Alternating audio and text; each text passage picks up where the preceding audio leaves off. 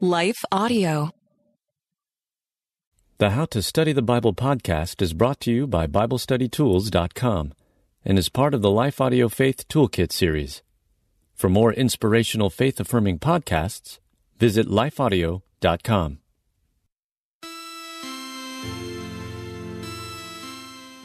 The blessings of the kingdom are available if we are to accept them. And that acceptance is part, is our response to the invitation. We have to understand that the invitation is for all, but that we have a part to play in accepting that invitation. Hello and welcome back to How to Study the Bible. My name is Nicole Eunice, and I'm so glad to be your host and your friend here as we discover God's Word together. It's been such a joy to spend this time over this last year as we've gone through Romans and First John, and now we're in parables. We're calling this series Stories Jesus Told. And coming off of Easter, it's this really cool opportunity to look back, um, sort of with the perspective of disciples who would know the resurrected Christ and be like, oh man, like what did Jesus teach us? Let's review like the stories that he told us that teach us about the ethics of life, about what really matters, about how we can understand who God is, and in conjunction to that, how we then should respond. So that's what we're doing in this series. And today we're going to be in Luke chapter fourteen, looking at the parable of the great banquet. Now, I'm just going to remind you again about what a parable is. A parable is a story that illustrates a spiritual truth. And where we started this series, we went through the parable of the sower and the seeds, because the kind of point of that parable is only those who have ears to hear will hear. And parables can just pass us by if we want. And some of them are so familiar to us if you've been raised in the church that it can feel like you go into it and you're like, eh, I already know what this means. Like, I already know what this is about. But I want to encourage you in this series to take a moment and really say, Lord, open my heart, open my mind to learn something new today, to hear something new about this parable, about a spiritual truth, about how I can then respond. So I want to invite you to that right now, just to take a deep breath in the presence of God and ask him to open our hearts to receive his word. We're going to start in Luke fourteen, verse fifteen.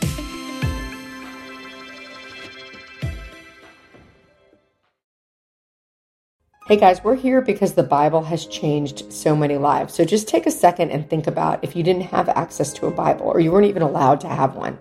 This is a reality that many around the world are facing, which is why I want to tell you about one of our partners, Crew. Crew has missionaries in almost every country, and they are seeing people come to know Jesus. There's just one thing they're missing, a Bible in their own language, and that's where you come in. For only twenty-four dollars a month, you can provide three people with Bibles each and every month. When you sign up to provide three Bibles with a monthly gift of twenty-four dollars, Crew will also provide meals to twelve hungry individuals through their humanitarian aid ministry. Plus, you'll receive a free copy of my new book, Not What I Signed Up For. Simply text STUDY to seven one three two six to help today. That's S T U D Y, or visit give.crew.org slash study. Again, that's give.cru.org slash study. Message and data rates may apply and available to U S addresses only. Hello folks, my name is Derek Greer, and I'm reaching out to fellow pastors and church leaders just like you to join me and other Christian leaders and organizations throughout the nation as we come together on June eighth and ninth for National Unity Weekend. Together we will show the love of Jesus as we serve our communities on Saturday, June eighth, and then preach from a shared text on Sunday, June ninth. To register, go to Unity Weekend dot com. That's Unity Weekend dot com to join us as we unite the church and unite the nation. When one of those at the table with him heard this, okay, so let's just stop there because you know how much I think that the backstory is important. So basically, if you're reading in your own quiet time and you're starting to read through a parable or something, you don't even really need to read on. You should stop at that point and be like, okay, I'm. Let me make sure I understand the setting because no words in Scripture are wasted. So if the Bible tells us that there is a setting, it's telling us about a setting, let's make sure that we understand the setting. So the only thing we need to know when we read, when one of those at the table with him heard this, my first questions are, who is one of those and where is the table? So if you look back, you'll see that uh, Jesus had been invited in the beginning of uh, verse fourteen. It's actually on a Sabbath, and Jesus is invited to eat in the house of a prominent Pharisee. And it says that they were watching his every move. Okay, so we know that Jesus is now eating with religious leaders. They are watching him, and they're in this engagement back and forth, asking questions about the Sabbath, about what does it mean? And really, I think the question they're asking is, what does it mean to be righteous? How do you interpret what we understand to mean what the outside uh, behaviors are that make us righteous? And what we know about the religious leaders, and a lot of times Pharisees get a bad rap, like they're like the evil people of Scripture. But remember that at the time, Pharisees were people who were truly trying to seek God. They They really wanted to live their life in such a way that uh, it would represent and glorify God. And we see these stories where Jesus is just busting through their paradigms of what it means to be a righteous person. And so what we know going into this parable is that these guys are sitting at a table. They're having a, a good meal together. And there's all of this back and forth going on around behaviors and about what behaviors make you righteous. And they're questioning Jesus, and they're studying him, and they're watching him. They're trying to, in some in some passages it says they're trying to catch him. They want to prove that he is not right, uh, many of them. Maybe some of them, we know Nicodemus is a Pharisee that we meet in John chapter three. Some of them may have been truly interested in what Jesus was doing, but Jesus was shocking them with a different way to see the kingdom. And so when we go into these parables, remember, the whole concept here is let those who have ears to hear, let them hear. And so Jesus is giving these religious leaders who are questioning him, who are watching him, who are examining him for what he does and thinks is righteous, and he's giving them an opportunity to engage through the use of a story. Okay, back on track. I just got all the way off, but that was important so that you know the setting, okay? So let me start again, verse fifteen. When one of those at the table with him heard this, he said to Jesus, "Blessed is the one who will eat at the feast in the kingdom of God." Okay, so Jesus replies with the story. A certain man was preparing a great banquet and invited many guests. At the time of the banquet, he sent his servant to tell those who had been invited, "Come, for everything is now ready." But they all alike began to make excuses. The first said, "I have just bought a field and I must go see it. Please excuse me." Another said, "I have just bought five yoke of oxen and I'm on the way to try them out. Please excuse me." Another said, "I just got married, so I can't come." The servant came back and reported this to his master. Then the owner of the house became angry and ordered his servant, "Go out quickly into the streets and alleys of the town and bring in the poor, the crippled, the blind, and the lame." "Sir," the servant said, "what you have ordered has been done, but there is still room." Then the master told his servant, "Go out to the roads and country lanes and compel them to come in so that my house will be full. I tell you, not one of those who were invited will get a taste of my banquet." Okay, so remember the setting, right, that we're in. This is sort of the end of this scene. It ends on that story. We do not know how the Pharisees respond. We do not know how Jesus' story was received. We do not know if anyone there even got the hint at what he was talking about, but we have the benefit of all of Scripture and all of the Gospels and an understanding of what Jesus was doing. We have the benefit of knowing that Jesus actually is the resurrection and the life, because Jesus before this, if you noticed, if you took that quick note of the fact that someone was replying to Jesus, said, "Blessed is the one who will eat at the feast in the kingdom of God," after Jesus had talked. What we know is, if you look back, Jesus had actually been really clear beforehand. He said in verse twelve, "When you give a luncheon, don't invite your friends, invite the poor, the crippled, the lame, and you'll be blessed." And he says, although they can't repay you, you will be repaid. And so one of the Pharisees is actually responding to the fact that Jesus has given like a very clear instruction about invitation. and about hospitality and about what the kingdom of heaven's really like. But then Jesus backs it up with this story. Okay, so let's work through our method. First question is, what does it say? And you know, I found something new this time around that I had not noticed before. And I'll tell you that I used to trip a little bit over the beginning of the story, right? So let's talk about what's happening in the story. We know that there's a man who's preparing a great banquet. And Jesus is going to tell this story, and we we sort of get the feeling that the man who's preparing the banquet is God. This is God's story of his invitation. And the story goes on, and it says, hey, he starts to invite people, right? And as he invites the people that are his servants, the people who are around, he says, let's invite the people um, that we've already invited. I've invited all of these people. And then we go through and we hear these three stories of three people who say that they can't come, right? And I'll tell you, the first time I read this, the second time, just even until the last time I read it, I just kind of was like, well, I mean, is that like, did they have, you have to say yes, like at that moment, like maybe they had important things to do. But I know, of course, from scripture, because we all looked at the story of the Good Samaritan, that it's pretty important to pay attention to when something's happening, you're being invited to something. And we know that this was a, a wonderful invitation to a beautiful meal, this great banquet, right? But here's the thing that I didn't notice at first. I thought that commentators would be harsh on these guys before because I wasn't really reading it closely. But then I read it again and listen to this. Okay, so let's think about the first excuse. The first guy says, I've just bought five yoke of oxen and I'm on my way to try them out. Please excuse me. Now, what, what in the world? Would you really invest in all of those oxen if you had never seen them? Wouldn't you know what they were like? Like you would. Did you really, you're going to try them out after you bought them? I don't think it works that way. Like, it's called a test drive because you drive the car before you buy it. So this first one, I'm like, wait a second, that doesn't really hold up. And then it kind of goes on, right? The next one, oh, the one before that in verse eighteen, he said, I've just bought a field and I have to go see it.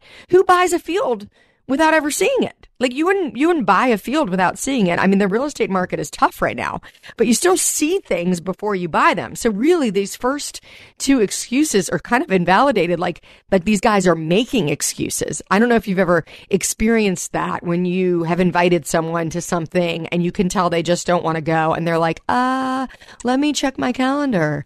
But it really starts to feel like that's the tone, that this invitation is really being taken for granted. It's being spurned. Then the final guy says, well, I just got married. I can't come. Who doesn't want to go on a date night with their spouse? Like the fact that he just got married has nothing to do with that, about not being able to come. So we start to see that actually these are laughable excuses. And in context, as Jesus would tell this story, it would be really clear that these were laughable excuses. These are like the, my dog ate my homework excuse. This is a, a, let me check my calendar. I'm not sure I can make it. I need to wash my hair. It's that kind of excuse. It's it's really ridiculous, and it's so um, holds in contempt this beautiful invitation. So Jesus is kind of setting up the scene where the ones who are actually invited to the banquet make up ridiculous excuses to not go. But the king wants people at his table. He wants people at the party. And so he keeps on reaching out for more people, right? It's like, okay, we'll go invite the poor and the lame, and they do that. And then they say, go out past there. Go out onto the country roads, meaning leave our area, leave our people, our tribe, our village, and invite others. And so when we think about what the backstory is here, we've kind of tried to lay out a little bit of the backstory. We know that Jesus is talking to Jewish leaders right now. He's sitting at a banquet. He has made it very, very clear that the invitation, what real righteousness looks like, is including and inviting the poor, the lame, the crippled, those who would be considered unclean, those who would be considered not, quote unquote, holy. Jesus is already making it clear that the kingdom of heaven is about that. And then in this story, he sort of tells this story that's kind of hitting close to home because he's looking at these Jewish leaders and he's saying, this God, the God of the Israelites, I'm going to tell a story about the God of the quote unquote Israelites.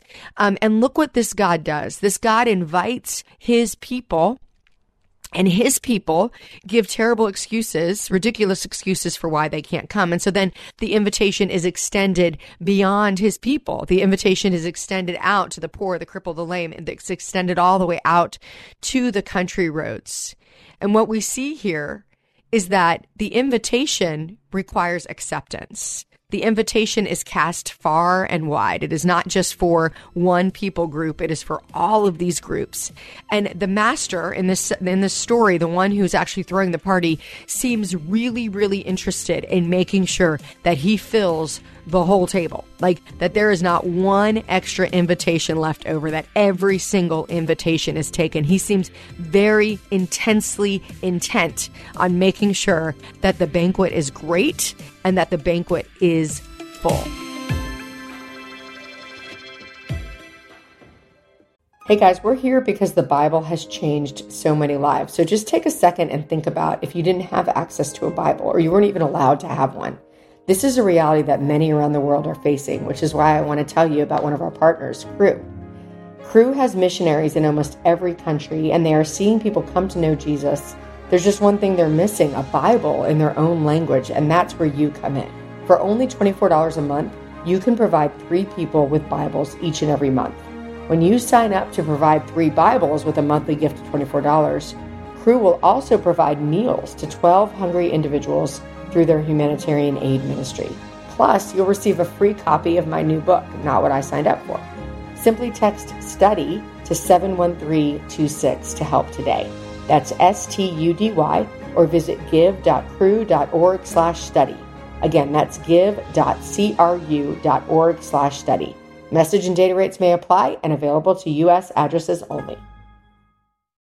Hello folks, my name is Derek Greer, and I'm reaching out to fellow pastors and church leaders just like you to join me and other Christian leaders and organizations throughout the nation as we come together on June eighth and ninth for National Unity Weekend. Together we will show the love of Jesus as we serve our communities on Saturday, June eighth, and then preach from a shared text on Sunday, June ninth. To register, go to Unity Weekend dot com. That's Unity Weekend dot com to join us as we unite the church and unite the nation.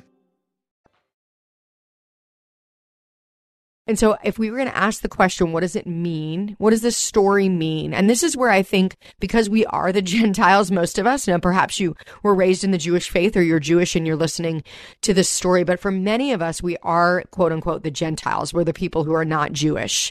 And I want you to know that if you're a Gentile, if you weren't raised in the Jewish faith, you're like one of those people on the country road. Like you're in the third part of this parable where um, the invitation keeps getting extended further and further. And what we really know in this story, right, is it's not about what you have to get invited. It's about whether you say yes to the invitation. You see, the guys who were left out, they're the ones who just chose to be left out. They were invited, but they didn't come.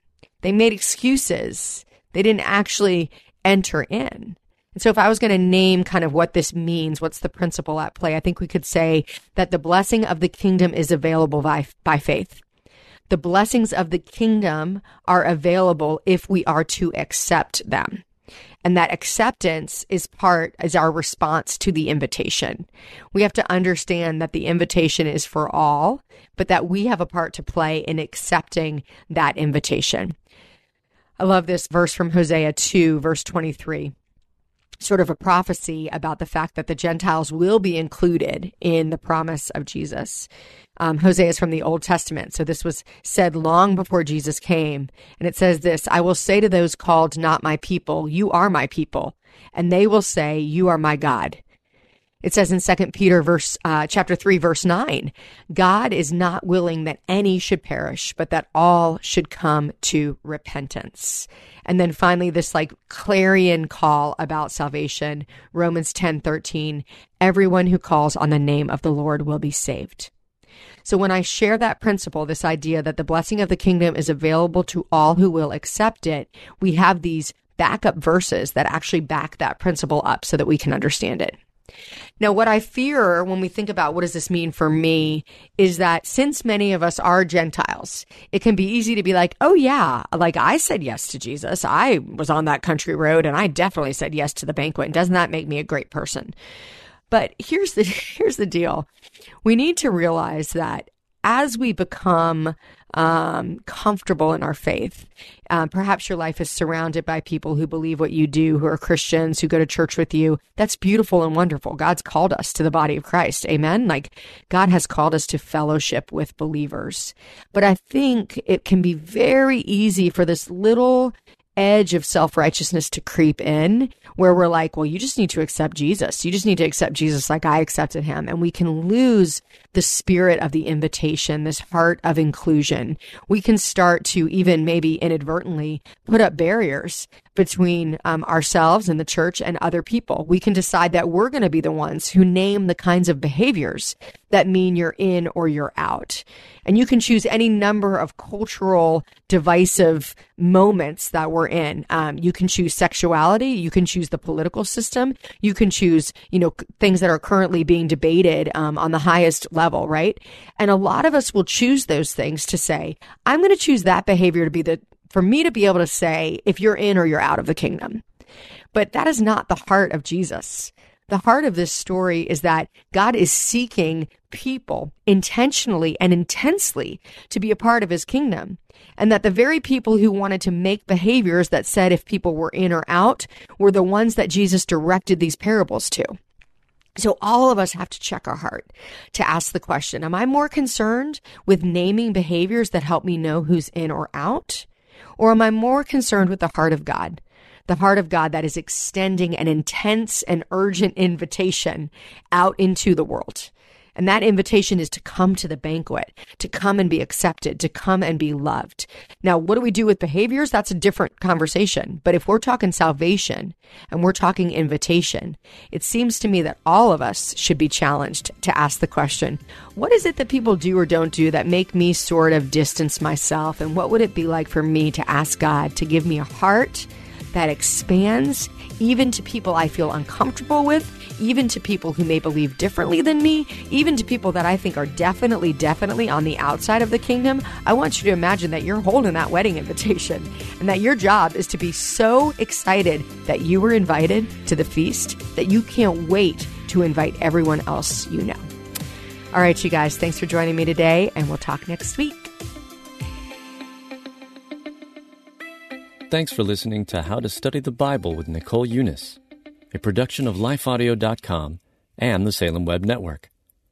This episode was produced by Kelly Givens and our executive producer, Stephen McGarvey, and edited by Stephen Sanders. If you enjoyed what you heard today, we'd love for you to head over to your favorite podcast app and leave us a review. It really does help people find us. To learn more about Nicole, you can check out her website at Nicole Eunice dot com. Her book on how to study the Bible is called Help, My Bible is Alive, and you can find a link to that, plus a link to Nicole's site, in today's show notes.